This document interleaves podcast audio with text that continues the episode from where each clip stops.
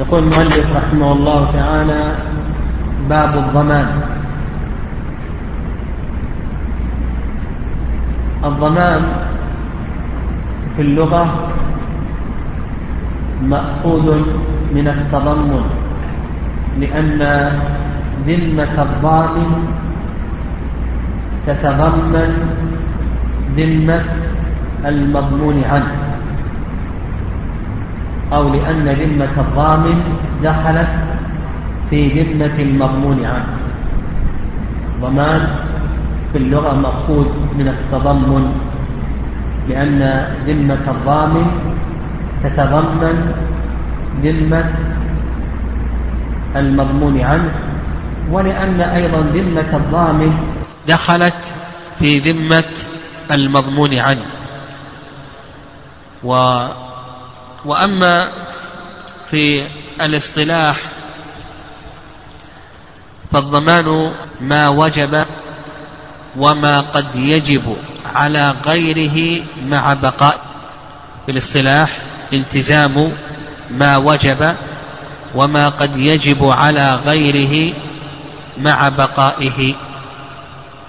شرح هذا التعريف التزام ما وجب مثال ذلك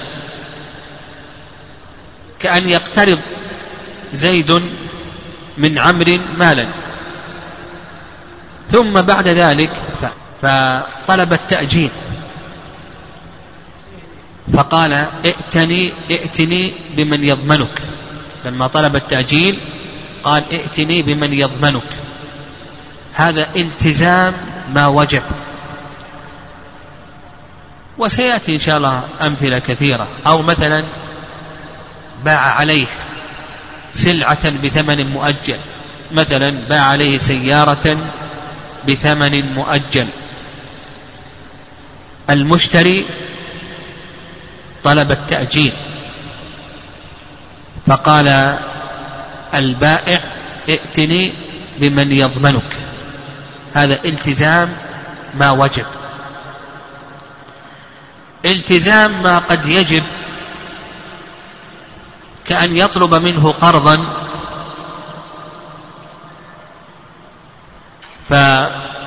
فيقول نعم أقرضك لكن لا بد أن تأتيني بمن أنا أقرض. التزام ما قد يجب. أو مثلا يقول أنا من مؤجل لكن لا بد أن تأتي بمن يضمنك. التزام ما قد يجب. مع بقائه. يعني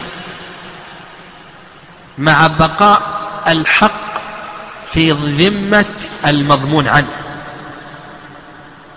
فكون الضامن يضمن هذا لا يبرئ المضمون عنه من الحق الواجب في ذمته. فمثلا زيد إذا ضمن عمرا الحق باق في ذمته. كون زيد ضمنه هذا لا يلزم من ذلك أن تكون ذمته قد برئت. ولهذا قال العلماء رحمهم الله مع بقائه يعني أن الحق لا يزال باقيا في ذمة المضمون عنه فالضمان لا يبرئ المضمون عنه. وسيأتينا إن شاء الله أن المضمون له له أن يطالب الضامن وله أن يطالب المضمون عنه كما سيأتي إن شاء الله. والأصل في الضمان السنة.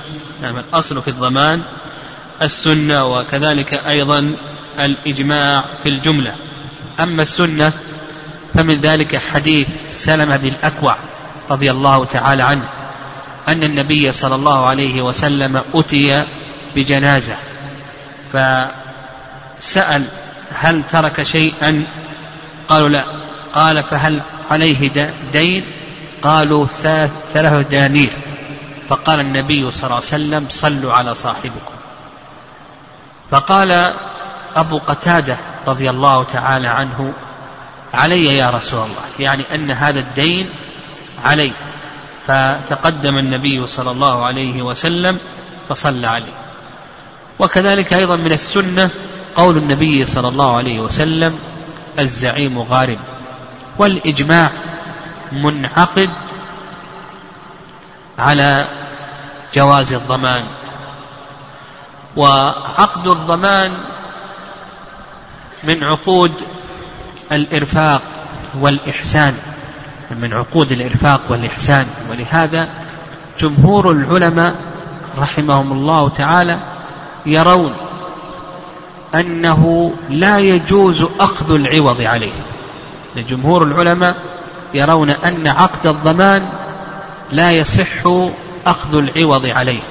فمثلا لو قال أنا أضمنك بألف ريال أنا أضمنك عند زيد زيد يقرضك وأنا أضمنك بألف ريال. فجمهور العلماء يرون أن هذا لا يجوز. وبهذا نعرف أن ما تفعله بعض المصارف اليوم من إصدار عقود ضمان مقابل عوض مالي أن هذا غير جائز. يعني ما ذهب إليه جماهير أهل العلم أن عقد الضمان أنه من عقود الإرفاق والإحسان أنه لا يجوز أخذ العوض عليه. لا يجوز أخذ العوض عليه لأمرين. الأمر الأول أن عقد الضمان من عقود الإرفاق والإحسان. وإذا كان كذلك فإنه لا يصح أخذ العوض عليه لأنه مما يبتغى به وجه الله عز وجل. والوجه الثاني الوجه الثاني أننا لو قلنا بصحة أخذ العوض عليه لكان من القرض الذي جر نفعا. من القرض الذي جر نفعا. كيف من القرض الذي جر نفعا لأن المضمون عنه إذا لم يسدد للمضمون له من ذا الذي سيسدد؟ الضامن. الضامن سيسدد سيقرض المضمون عنه. وإذا أخذ عليه عوضا يكون ماذا؟ يكون أخذ عوضا مقابل السداد. لأن مآل الضامن الضامن سيقوم بتسديد الحق عن المضمون عنه وحينئذ يكون أقرب المضمون عنه. وإذا أخذ عوضا من المضمون عنه مقابل الضمان فإنه يكون قرضا جر ماذا؟ جر نفعا. نعم يكون قرضا جر نفعا. نعم. وينعقد الضمان بكل ما دل عليه العرف لأن القاعدة أن صيغ العقود تنعقد بكل ما تعارف عليه الناس. كل ما تعارف عليه الناس من قول أو فعل متعاقب أو متراق كما ذكر شيخ الإسلام تيمية رحمه الله. أن البيع والهبة ينعقدان بكل قول أو فعل متعاقب أو متراخ يعني كل ما تعارف عليه الناس ينعقد به عقد الضمان. واصطلح الفقهاء رحمهم الله أن لفظ الضمان يكون في باب الديون. يعني عند ضمان الديون يقال ضامن. وعند ضمان الديات يقال حمير. عند ضمان الديات يقال حمير. وعند ضمان أثمان المبيعات يقال قبيل. فعند ضمان الأبدان كما سيأتينا الكفالة يقال كفيل. وعند ضمان الديون يقال ضمين أو ضامن. وعند ضمان أثمان المبيعات يقال قبيل. وعند ضمان الديات يقال حمير. وعلى كل حال هذا مما اصطلح عليه أهل العلم رحمهم الله تعالى. كما أسلفنا أن الضمان ينعقد بكل ما دل عليه العرف من قول أو فعل متعاقب أو متراخ وينعقد حتى من الأخرس. إذا كان الأخرس له إشارة مفهومة فإن الضمان ينعقد من الأخرس. قال المؤلف رحمه الله تعالى ولا يصح إلا من جائز التصرف. هنا شرع المؤلف رحمه الله تعالى في بيان شروط الضمان. الضمان اشترط له شروط. الشرط الأول الشرط الأول أن يكون الضامن جائز التصرف. سبق لنا في شروط البيع بيان من هو جائز التصرف. وأن جائز التصرف من جمع صفات. الصفة الأولى البلوغ.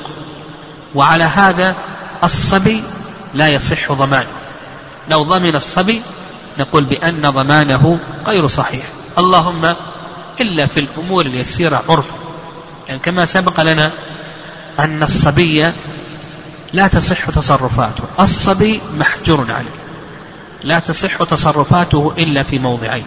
الموضع الأول في الأمور اليسيرة عرفا التصرف في الأمور اليسيرة عرفا الموضع الثاني إذا راهق قارب البلوغ. فلا بأس أن يؤذن له في بعض التصرفات المصلحة لكي ينظر هل رشد فيدفع إليه ماله إذا بلغ أو لم يرشد. ويدل لذلك قول الله عز وجل وابتلوا اليتامى حتى إذا بلغوا النكاح فإن آنستم منهم رشدا فادفعوا إليهم أموالهم. الصفة الثانية العقل. وعلى هذا فالمجنون لا يصح ضمانه. الصفة الثانية العقل وعليه فنقول بأن المجنون ضمانه غير صحيح. الصفة الثالثة الحرية وعلى هذا فالرقيق لا يصح ضمانه إلا بإذن سيده لأن الرقيق محجور عليه لحظ السيد. الصفة الرابعة الرشد وعلى هذا فالسفيه لا يصح ضمانه. السفيه الذي لا يحسن التصرف في ماله نقول بأن ضمانه غير صحيح. اللهم إلا في الأمور اليسيرة عرفا. يعني السفيه يكون حكمه حكم الصبي المميز. فيقول لك المؤلف رحمه الله يشترط لصحة الضمان أن يكون الضامن جائز التصرف قال في الحياة والموت. في الحياة والموت. هذا الشرط الأول وسيأتي إن شاء الله أيضا شيء من الشروط. يقول لك المؤلف رحمه الله تعالى نعم ولرب الحق مطالبة من شاء منهما في الحياة والموت. من هو رب الحق؟ من هو صاحب الحق؟ المضمون له. فالمضمون له له أن يطالب الضامن وله أن يطالب المضمون عنه. فمثلا زيد أقرض عمرا ألف ريال وضمنه صالح. زيد المقرض هذا ماذا يسمى؟ ها؟ بالمضمون له. فزيد المضمون له له أن يطالب المضمون عنه الذي هو عمر المقترض وله أن يطالب أيضا صالح. إذا حل الأجل له أن يذهب إلى صالح ويطالبه بالحق وله أن يذهب أيضا إلى المضمون عنه ويطالبه بالحق. ولهذا قال لك المؤلف ولرب الحق مطالبة من شاء منهما في الحياة وفي الموت. يعني في الحياة يطالب الضامن في الحياة. مات الضامن. ها؟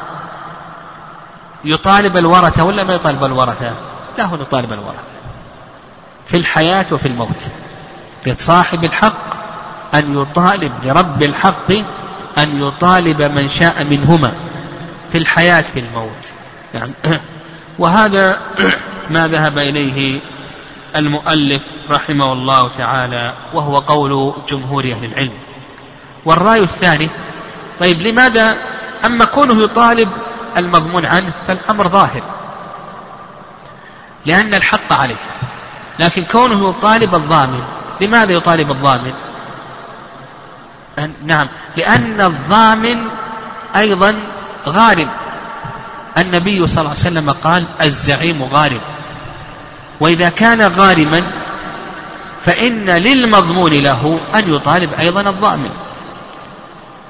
فما دام أنه غارم النبي صلى الله عليه وسلم يقول الزعيم غارم فدل ذلك على أن الضامن أن المضمون له له أن يطالب الضامن لأنه غارم وله أن يطالب المضمون عنه لأنه غارم أيضا ولأنه هو الذي عليه الحق. هذا ما عليه جمهور أهل العلم رحمهم الله تعالى. الرأي الثاني رأي المالكية أنه لا يملك أن يطالب الضامن إلا إذا تعذر عليه أن يأخذ الحق من المضمون عنه. وهذا هو الذي رجحه ابن القيم رحمه الله تعالى. لأن الضامن محسن. وما على المحسنين من سبيل. هذا دليل. الدليل الثاني الدليل الثاني قياسا على الماء مع الصعيد. فإنه لا يصار إلى الصعيد إلا إذا تعذر الماء. فكما أنه لا يصار إلى الصعيد فهو بدل وفرع إلا إذا تعذر الماء. كذلك أيضا لا يصار إلى الضامن إلا إذا تعذر الأخذ من المضمون عنه. وهذا القول هو الأقرب. يعني هذا القول في هذه المسألة هو الأقرب. فنقول بأن الضامن لا يملك المضمون له أن يطالبه إلا إذا تعذر عليه مطالبة أو تعذر عليه الأخذ من المضمون عنه. فإذا تعذر عليه الأخذ من المضمون عنه فإنه يصير إلى ماذا؟ يصير إلى البدل وهو الضامن. يعني وهذا القول هو الصواب في هذه المسألة. قال المؤلف رحمه الله تعالى في الحياة والموت فإن برئت ذمة المضمون عنه برئت ذمة الضامن لا عكس. لا عكسه إذا برئت ذمة المضمون عنه. برئت ذمة الضامن. إذا برئت ذمة المضمون عنه برئت ذمة الضامن لأن المضمون عنه هو الأصل. فإذا برئ الأصل برئ الفرع. فمثلا برئت ذمة المضمون عنه بإبراء المضمون له. فلو أن المضمون له أبرأ المضمون عنه برئت ذمته فإذا برئت ذمة المضمون عنه فإن الضامن يبرأ عنه يبرأ تبرأ ذمته لأن الضامن فرع عن المضمون عنه. فلو أن المضمون له قال للمضمون عنه أبرأتك من الحق. فنقول بأن ذمة المضمون عنه تبرأ. وإذا برئت ذمته ها فإنها تبرأ ذمة الضامن لأنه إذا برئ الأصل برئ الفرع. أيضا مثال آخر إذا برئت ذمة المضمون عنه بأداء الحق فإن ذمة الضامن أيضا تبرأ. فإن ذمة الضامن تبرأ. فلو أن المضمون عنه أدى الحق الذي عليه للمضمون له فنقول بأن ذمته قد برئت. فكذلك أيضا ذمة الضامن تبرأ بما أسلفنا أنه إذا برئ الأصل برئ الفرع لا عكسه. فلو أن الضامن برئت ذمته هل يلزم من ذلك أن تبرأ ذمة المضمون عنه؟ أو نقول لا يلزم؟ لا يلزم. فلو أن المضمون له قال للضامن أنت ضمنت أنت ضمنت زيدا أنا أبرأتك. لا حاجة لي بهذا الضمان. أنا أطالب المضمون عنه. فهو الآن أبرأ الضامن. أبرأ الفرع هل يترتب على ذلك براءة ذمة الأصل أو نقول لا يبرأ؟ نقول الأصل لا يبرأ. نعم. ولهذا قال لك المؤلف رحمه الله تعالى لا عكسه. قال وتعتبر معرفة الضامن للمضمون عنه. نعم. قال ولا تعتبر معرفة الضامن للمضمون عنه ولا له ولا له بل رضا الضامن. هذا هو الشرط الثاني من شروط صحة الضمان. هل يشترط أن يعرف الضامن المضمون عنه أو المضمون له أو أن هذا ليس شرطا؟ يقول لك المؤلف رحمه الله بأن هذا ليس شرطا. يعني لا يشترط يقول لك المؤلف رحمه الله تعالى لا يشترط أن يعرف الضامن المضمون عنه. لو أنه ضمن رجلا مجهولا قال أقرض هذا الرجل المجهول. جاء رجل لزيد من الناس قال أقرضني. قال ائت بمن يضمنك. قال يضمنني فلان. الضامن الآن لا يعرف هذا الرجل. ها؟ هل يصح أن يضمنه أو لا يصح أن يضمنه؟ ها؟ يقول لك المؤلف رحمه الله يصح أن يضمنه. ولا يشترط أن يعرف الضامن المضمون عنه. هذا ليس بشرط. ودليلهم على ذلك ما تقدم من حديث سلمة بن الأكوع رضي الله تعالى عنه. فإن سلمة ضمن الدين لصاحبه. وهو لا يعرف المضمون عنه. نعم ولا يعرف أيضا المضمون له. فقالوا بأن هذا دليله ما ذهب إليه سلمة بن الأكوع. نعم كما تقدم حيث سلمة بن الأكوع في قصة أبي قتادة رضي الله تعالى عنه فإن أبا قتادة ضمن الحق وهو لا يعرف لا المضمون عنه المضمون عنه متوفى ولا يعرف أيضا المضمون له. الرأي الثاني في المسألة وهو ما ذهب إليه أبو حنيفة رحمه الله تعالى أنه يشترط أن يعرف الضامن المضمون عنه. نعم يشترط للضامن أن يعرف المضمون عنه. يعني في الجملة نعم ولهم تفصيل في هذه المسألة. نعم. لهم تفصيل في هذه المسألة. نعم. لكي يرجع عليه ب بالحق إذا سدده. لأنه إذا إذا كان لا يعرفه فإنه لا يتمكن من الرجوع عليه. والصواب في هذه المسألة هو ما ذهب إليه جمهور أهل العلم وأنه لا يشترط أن يعرف الضامن المضمون عنه. فلو ضمن ضمن مجهولا فإن هذا جائز ولا بأس به. ويدل لذلك ما تقدم من حيث سلمة وأيضا يدل لذلك أن عقد الضمان من عقود الإرفاق والإحسان مما يبتغى به وجه الله عز وجل. وعلى هذا فيصح أن أن يضمن مجهولا. من العقود كما تقدم الإرفاق والإحسان والتي يقصد بها المياسرة.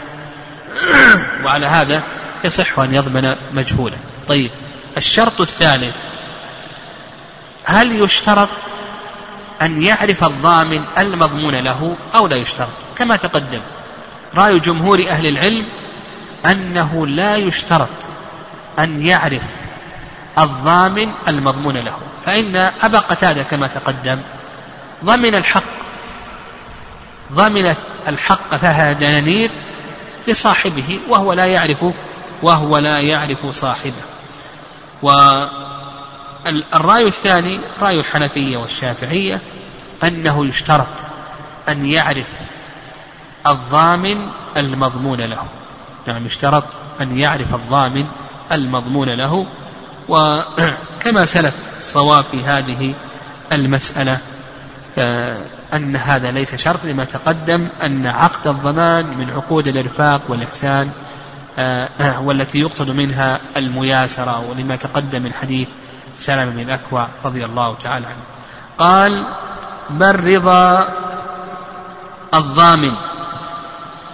هذا الشرط الرابع. الشرط الرابع رضا الضامن بالضمان. لأن الضمان التزام بأداء الحق ولا يلزم أحد بشيء لم يلتزم فيشترط رضا الضامن ولا يحل مال امرئ مسلم إلا بطيبة نفس منه ولا تأكلوا أموالكم بينكم بالباطل إلا أن تكون تجارة عن تراض منكم فيشترط رضا الضامن. طيب. وهل يشترط رضا المضمون له ورضا المضمون عنه؟ يعني لو أنه ضمن شخصا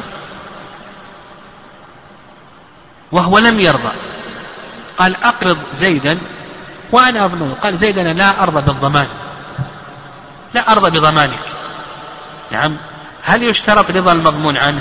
أو نقول بأن المضمون عنه لا يشترط رضاه ها؟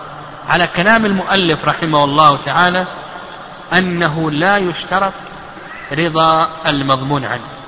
نعم المضمون عنه لا يشترط رضاه. ولهذا قال لك بل يعتبر رضا الضامن. وهذا باتفاق الأئمة. هذا باتفاق الأئمة الأربعة. أن المضمون عنه لا يشترط رضاه. وعلى هذا لو قال أقرض زيدا وأنا أضمن. قال زيد أنا لا أريد الضمان أنا ما أرضى بهذا الضمان.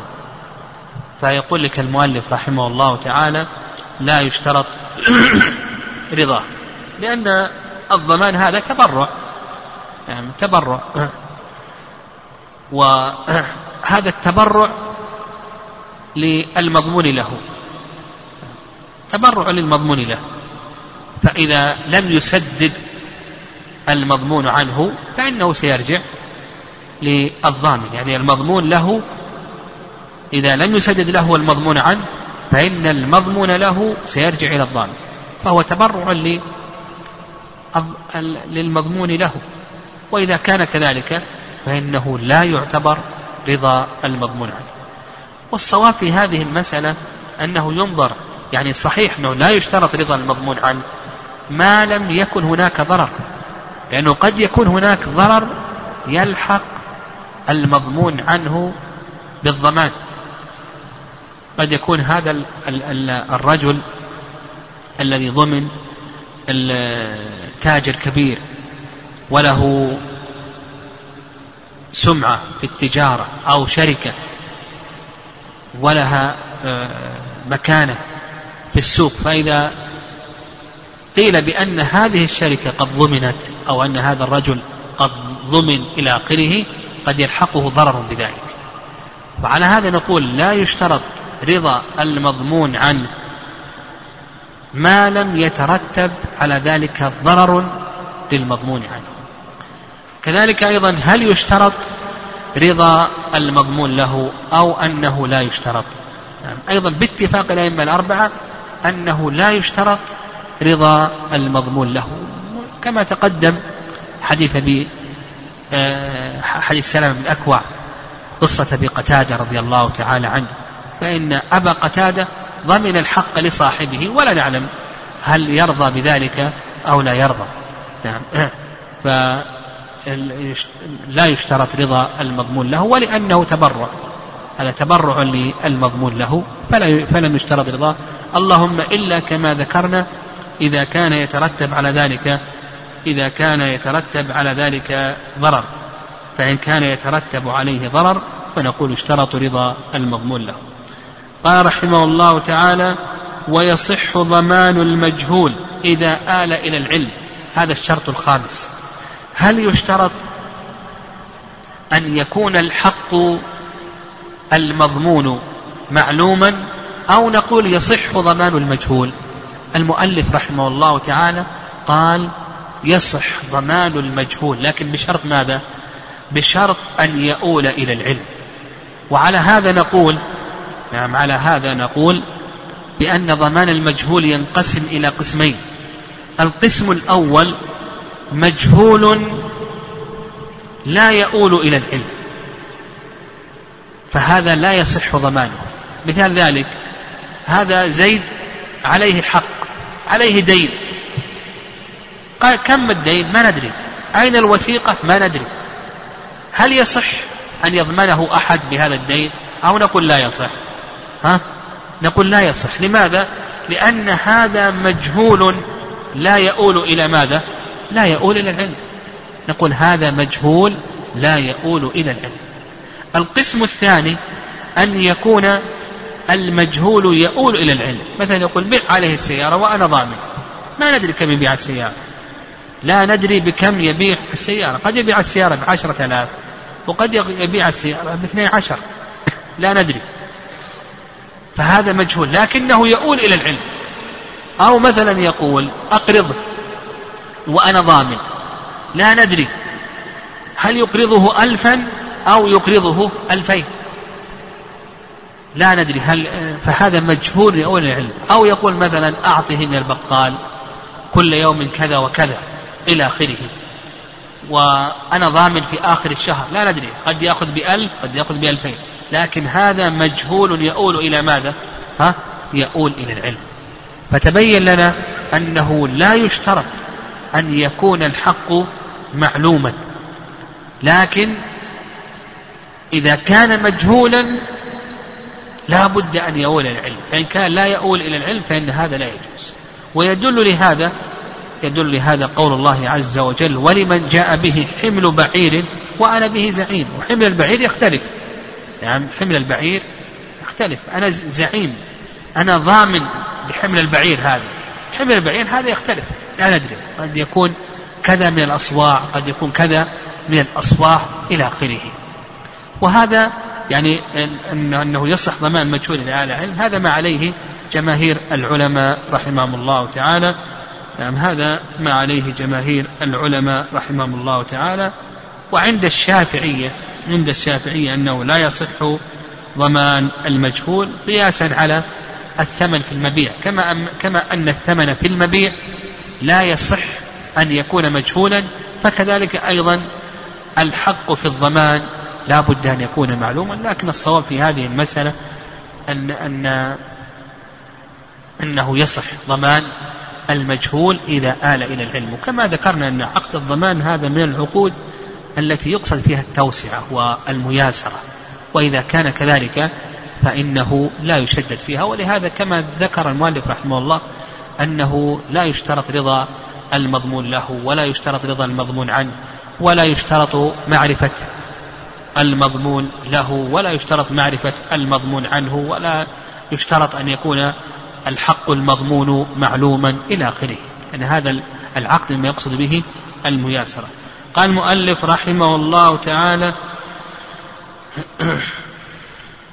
ويصح ضمان المجهول إذا آل إلى العلم. والعواري والمقصود. والمقبوض بسوم يصح ضمان العواري يقول لك المؤلف رحمه الله يصح ضمان العواري فالعارية كما سيأتينا على المذهب يرون أنها مضمونة. يرون أن العارية مضمونة. بمعنى أن المستعير إذا تلفت تحته العارية فإنه ضامن لهذه العارية. إلا في أربع مسائل. يرون أن العارية مضمونة. ليست يد المستعير عليها يد أمانة. لا يعتبرونها من الأمانات بل يعتبرونها من الأموال المضمونة.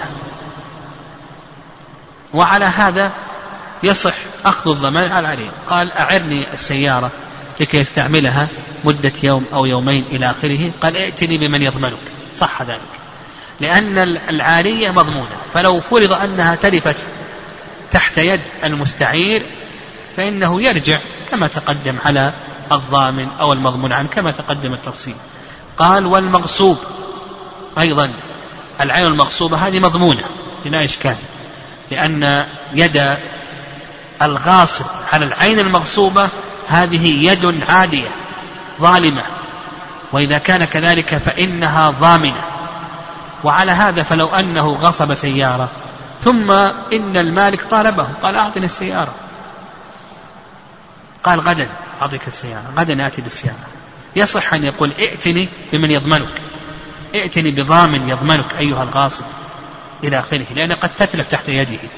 وأيضا المنافع كما سيأتينا في باب الغصب المنافع هذه المضمونة على الغاصب إلى آخره. فالعين المغصوبة يصح أخذ الضمان عليها. قال والمقبوض بسوم المقبوض بسوم هذا له ثلاث صور. المقبوض بسوم له ثلاث صور. الصورة الأولى أن يساومه ويقطع الثمن. الصورة الأولى أخذ السلعة. بكم السلعة؟ قال بعشرة. قال لا بتسعة. فاتفق على تسعة. لكنه ما عقد معه. ساومه وقطع الثمن وأخذ السلعة لكي يريها أهله. العلماء يقولون هذا الذي ساوم وأخذ السلعة يده على يد هذه السلعة يد ضمان. ليست يد أمانة. بمعنى أنها لو تلفت يضمنها أو لا يضمنها؟ يضمنها. فيصح أن يقول البائع ائتني بمن يضمنك. واضح؟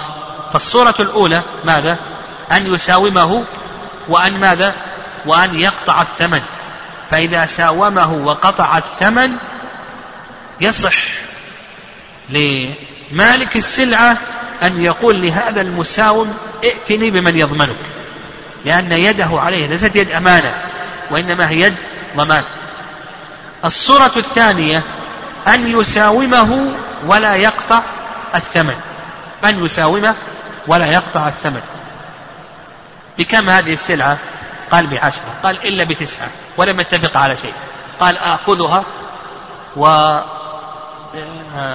الأهل. فقال البائع ائتني بمن يضمنك. صح ذلك. لماذا؟ لأن يد المساوم عليها يد ماذا؟ ها؟ يد ضمان ليست يد أمانة. فيصح أخذ الضمان عليها. هذه الصورة الثانية. الصورة الثالثة الصورة الثالثة. أن يأخذها بدون مساومة لكي يريها أهله. أن يأخذ السلعة بدون مساومة لكي يريها أهله. هنا يقولون بأن اليد عليها يد ماذا؟ يد أمانة. في الصورة الثالثة يرون أن اليد عليها يد أمانة وليست يد ضمان وإذا كان كذلك إذا كانت اليد عليها يقولون ما يصح أن يقول ائتني بمن يضمنك لأنه أصلا هذا غير ضامن. نعم لا يصح وسيأتينا حكم ضمان الأمانات. فتلخص لنا المقبوض بالسوم. كم له من صورة؟ له ثلاث صور. الصورة الأولى أن يساومه ويقطع الثمن. الصورة الثانية أن يساومه ولا يقطع الثمن. ففي هاتين الصورتين يصح أخذ الضمان. الصورة الثالثة ألا يساومه وإنما يأخذ السلعة لكي يريها أهله إن رضوها وإلا ردها إلى آخره. فهنا في هذه الحالة يقولون بأن يد المساوم عليها يد أمانة لا يصح أخذ الضمان عليها. كما سيأتينا في حكم أخذ الضمان على الأمانات. والصحيح في هذه المسألة أن يد المساوم على السلعة في كل الصور الثلاث. يد ماذا؟ يد أمانة. الصواب يد أمانة لأن الأمين عندنا عندنا قاعدة. من هو الأمين وما هي الأمانة؟ الأمين هو كل من قبض المال بإذن الشارع أو بإذن المالك. والمال المقبوض تحت يده هذا أمانة. لا يضمنه إذا تلف إلا إذا تعدى أو فرط. فالقاعدة في ذلك أن كل من قبض المال بإذن الشارع أو بإذن المالك فإن يده على المال ماذا؟ ها؟ يد ماذا؟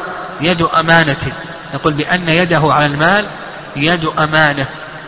لا يضمن إلا إذا تعدى وفرط وهذا يدخل تحته صور كثيرة. يدخل تحته صور كثيرة. كل من قبض المال بإذن الشارع بإذن مثلا المستعير. أمين. المودع أمين. المضارب المال لكي يعمل به أمين. الشريك أمين. المساقة أمين. المزارع أمين. المستأجر استأجر السيارة استأجر البيت هذا نقول بأنه أمين. سائر الموظفين الآن تحتهم يتصرفون في أموال الدولة أو أموال الشركات أو أموال الأفراد ونحو ذلك. يقول هؤلاء كلهم ماذا؟ كلهم أمنا. لماذا؟ لأنهم قبضوا المال بإذن من؟ بإذن المالك. ولي اليتيم أيضا نقول بأنه أمين لأنه قبض المال بإذن الشارع. الملتقط نقول بأنه أمين إلى آخره. فدائرة الأمنة الصحيح أنها دائرة واسعة وكما ذكرنا القاعدة أن الأمين هو كل من قبض المال بإذن الشارع أو بإذن ماذا؟ المالك وأن المال الذي تحت يده نقول بأنه أمانة لا يضمن إذا تلف إلا في حالتين إما التعدي أو ماذا؟ أو التفريط. قال المؤلف رحمه الله وعهدة مبيع عهدة المبيع. يصح يقول لك المؤلف رحمه الله يصح ضمان عهدة المبيع وكذلك أيضا يصح ضمان عهدة الثمن. عهدة المبيع. ما معنى عهدة المبيع؟ العهدة بمعنى الدرك. وعهدة المبيع معناها الرجوع على ضمان عهدة المبيع معناه الرجوع على الضامن إذا تبين أن المبيع غير ملك للبائع. مستحق لغير البائع. أو أن المبيع معيب. أو أن المبيع معيب. هذا ضمان. عهدة ماذا؟ عهدة المبيع. مثلا قال أبيعك السيارة. قال ائتني بمن يضمن أن السيارة ملك لك أيها البائع. يصح هذا أو لا يصح؟ يقول لك المؤلف يصح ضمان عهدة المبيع. بحيث يضمن للمشتري أن أن السلعة ملك للبائع ويضمن أيضا له أن السلعة ليس فيها عيب أو نقص بأي وجه من الوجوه. يصح فمثلا لو قال أبيعك السيارة قال ائتني بمن يضمن أن السيارة ملك لك. صح ذلك. أو ائتني بمن يضمن أن السيارة سليمة ليست معيبة. نقول بأن هذا صحيح. لأن الناس يحتاجون مثل هذا الضمان. يعني يحتاجون مثل هذا الضمان. كذلك أيضا هذا عهدة المبيع كذلك أيضا عهدة الثمن. قال بعني السيارة. قال البائع ائتني بمن يضمن أن الثمن لك. يعني يضمن أن الثمن لك. أو أن الثمن غير معيب. فيصح ذلك. فضمان عهدة الثمن أن يضمن للبائع أن الثمن ملك للمشتري أو أنه غير معيب إلى آخره. فيقول لك المؤلف رحمه الله تعالى أن أن هذا صحيح وجائز و آه، الأصل في ذلك الحل ولأن الناس يحتاجون مثل هذه الأشياء. قال لا ضمان الأمانات كوديعة بل التعدي فيها. هل يصح ضمان الأمانات؟ أو نقول بأن ضمان الأمانات ليس صحيحا. قال لك المؤلف رحمه الله تعالى لا يصح ضمان الأمانات. لماذا لا يصح ضمان الأمانات؟ لأن الأمانة ليست مضمونة على الأمين وإذا كان كذلك ليست مضمونة على الأصل الذي هو الأمين الذي قبض هذه هذا المال ليست مضمونة عليه. ففرعه أيضا الضامن ليست مضمونة عليه. فما الفائدة من الضمان؟ فمثلا الوديعة. الوديعة هذه أمانة. الوديعة هذه أمانة. لو تلفت الوديعة عند المودع هل يضمن ولا ما يضمن؟ ها؟ أمين. ما دام أنه أمين ما عليه ضمان. ما في فائدة أنه يقول أو المودع يقول للمودع ائتني بمن يضمنك. لأنه أصلا هو غير ضامن. واضح؟ نعم. لكن قال لك المؤلف رحمه الله بل التعدي فيه. يعني يصح أن يقول المالك ائتني بمن يضمنك عند التعدي والتفريط لأنه عند التعدي والتفريط الأمين ضامن أو ليس ضامنا؟ ضامن. وعلى هذا يتبين لنا أن ضمان ضمان الأمانات ينقسم إلى ماذا؟ ينقسم إلى قسمين.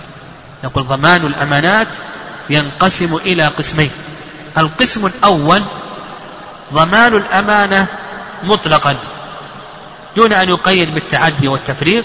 نقول هذا لا يصح القسم الثاني ضمان الأمانة عند التعدي والتفريط فنقول بأن هذا جائز ولا بأس به. فضمان الأمانات يتبين لنا أنه ينقسم إلى قسمين. القسم الأول ضمانها مطلقا إلى آخره. تعدى ولم يتعدى فرط ولم يفرط نقول هذا لا يجوز. القسم الثاني أن تضمن عند التعدي أو التفريط فنقول بأن هذا جائز ولا بأس به. وتقدم أن عرفنا الأمانة إلى آخره. قال المؤلف رحمه الله فصل في الكفالة. كما تقدم أن الضمان يستخدم في أي شيء ها؟ في الدين في الديون في ضمان الديون. والكفالة تستخدم في أي شيء؟ في الأبدان. نعم. والقبيل كما تقدم يستخدمونه في أثمان المبيعات والحميل في الدية. الكفالة في اللغة الالتزام. كما الكفالة في اللغة الالتزام. وأما في الاصطلاح فهي التزام جائز التصرف. إحضار من عليه حق مالي لربه. التزام جائز التصرف. إحضار من عليه حق مالي لربه. فالكفالة يعني الفرق بين الضمان والكفالة. أن الضمان للأموال وأما الكفالة فهي للأبدان والأعيان. يعني يصح أن تكون الكفالة للبدن وكذلك أيضا يصح أن تكون الكفالة للعين. فمثلا قال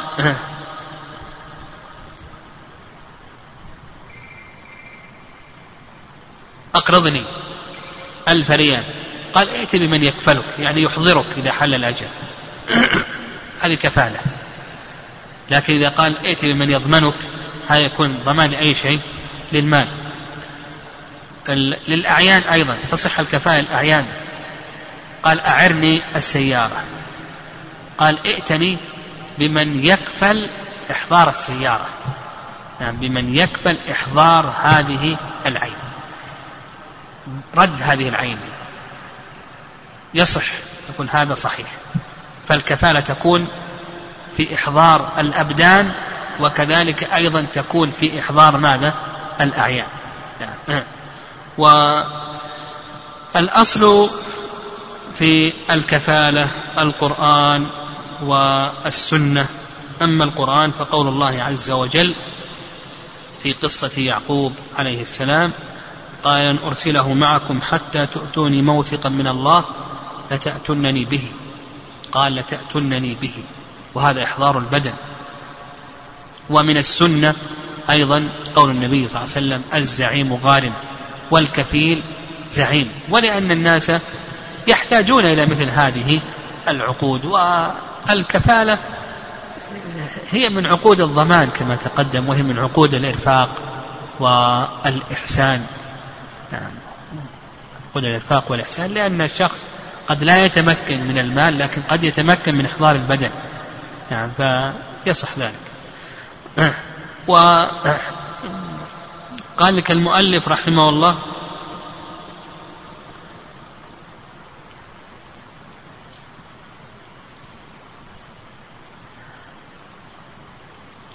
وتصح الكفالة بكل عين مضمونة وببدن من عليه دين لا حد ولا قصاص. تصح الكفالة بكل عين مضمونة وببدن من عليه دين. كما سلف أن الكفالة تكون في إحضار الأبدان. فإذا كان هذا الشخص عليه دين. يصح تصح كف تصح الكفالة في إحضار بدنه لكي يستوفي صاحب الحق حقه منه عند حلول الأجل. وإذا تعذر عليه أن يحضر البدن هل ينقلب ذلك إلى ضمان المال أو لا ينقلب؟ هذا سيأتينا إن شاء الله. كذلك أيضا قال لك تصح الكفالة بكل عين مضمونة. أيضا لو كان الشخص عنده عين مضمونة كعارية تصح الكفالة. في إحضار بدن هذا المستعير لكي تستوفى منه هذه العارية أو في إحضار نفس العارية هذا كله صحيح. فتلخص لنا أن الكفالة تصح في أي شيء؟ في الأبدان. إذا كان الشخص عنده حق مالي. تصح الكفالة في إحضار بدنه. إذا كان عنده عين مضمونة تصح الكفالة في إحضار بدنه أو في إحضار العين. أو في إحضار العين المضمونة. ونعم قال وتصح ببدن من عليه دين طيب. إذا كان عليه حق مدني ليس حقا ماليا. هل تصح الكفالة بإحضار بدنه أو لا؟ عليه حق ماذا؟ حق بدني. ليس عليه حق مالي. كحد أو قصاص. ولهذا قال لك المؤلف رحمه الله لا حد ولا قصاص. هل تصح الكفالة ببدن من عليه حد أو قصاص؟ هذا الرجل قتل عمدا فقال أطلقوني. هل يصح أن أن نطلقه؟ بشرط أن يأتي بمن يكفله بمعنى يحضره. بعد مضي أجل الإطلاق. أو عليه حد مثلا حد زنا أو حد قذف ونحو ذلك. هل يصح أن نطلقه بشرط أن يأتي بمن يكفله بمن يحضره بعد مضي المدة؟ أو نقول بأن هذا لا يصح. ها؟ يقول لك المؤلف رحمه الله لا يصح. وهذا ما عليه جماهير العلماء رحمهم الله. فقالوا إذا كان عليه حق بدني يعني حق متعلق بالبدن كالحد والقصاص ما يمكن أن يستوفى. إذا تعذر على الكفيل أن يحضر بدن المكفول هل يمكن أن يستوفى هذا الحق من الكفيل أو لا يمكن؟ هل يمكن أن نقيم الحد القطع في السرقة على الكفيل القتل على في الكفيل؟ أو نقول بأن هذا غير ممكن ها؟ نقول بأن هذا غير ممكن. يعني إقامة الحد أو القصاص على الكفيل هذا غير ممكن لأن هذا حق بدني متعلق بالبدن. لا يمكن أن يستوفى إلا ممن عليه الحق. ولهذا الحق المالي إذا تعذر عليه البدن ها؟ ينقلب إلى ضمان المال لكن هنا ما يمكن. هنا لا يمكن. ولهذا جمهور العلماء أنه لا يصح. لا تصح الكفالة في الحدود ولا في القصاص. وقد جاء في ذلك حديث عبد الله بن عمر رضي الله تعالى عنهما أن النبي صلى الله عليه وسلم قال لا كفالة في حد. لا كفالة في حد. هذا الحديث أخرجه ابن عدي في الضعف وهو ضعيف هذا الحديث هذا الحديث ضعيف. هذا هو الرأي الأول وهو مذهب المشهور مذهب الإمام أحمد رحمه الله وكذلك أيضا مذهب المالكية. طيب الرأي الثاني في المسألة الرأي الثاني في المسألة رأي الشافعية. قالوا بأنه تصح الكفالة في الحدود والقصاص يعني يقولون تصح الكفالة في القصاص وتصح الكفالة في الحد إذا كان الحد لآدمي. نعم إذا كان الحد حقا لآدم مثل القذف. الرأي الثاني رأي الشافعية يقولون تصح الكفالة في القصاص.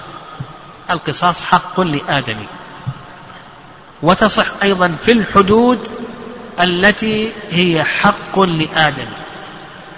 مثل ماذا؟ الحدود التي مثل هي حق لآدم مثل القذف القذف هذا يغلب فيه حق الآدم فعندهم يصح الكفالة في مثل هذه الأشياء. ودليلهم على ذلك نعم دليلهم على ذلك ورد ذلك عن ابن مسعود وعمر رضي الله تعالى عنهما. هذا وارد عن ابن مسعود وعمر رضي الله تعالى عنهما. والصواب في هذه المسألة أن يقال بأنه ينظر. نعم الصواب في هذه المسألة أن يقال بأنه ينظر إلى قرائن الأحوال وهذا يختلف باختلاف الزمان والمكان. فقد يكون في بعض البلاد ممكن أن أن أن يصار إلى الكفالة في الحدود والقصاص. في بعض البلاد لا يمكن. في بعض البلاد ممكن أن يحضر البدن لكن في بعض البلاد لا يمكن أن يحضر البدن. فالصواب في ذلك أن يقال بأنه ينظر إلى قرائن الأحوال وهذا يختلف باختلاف الزمان والمكان والله أعلم.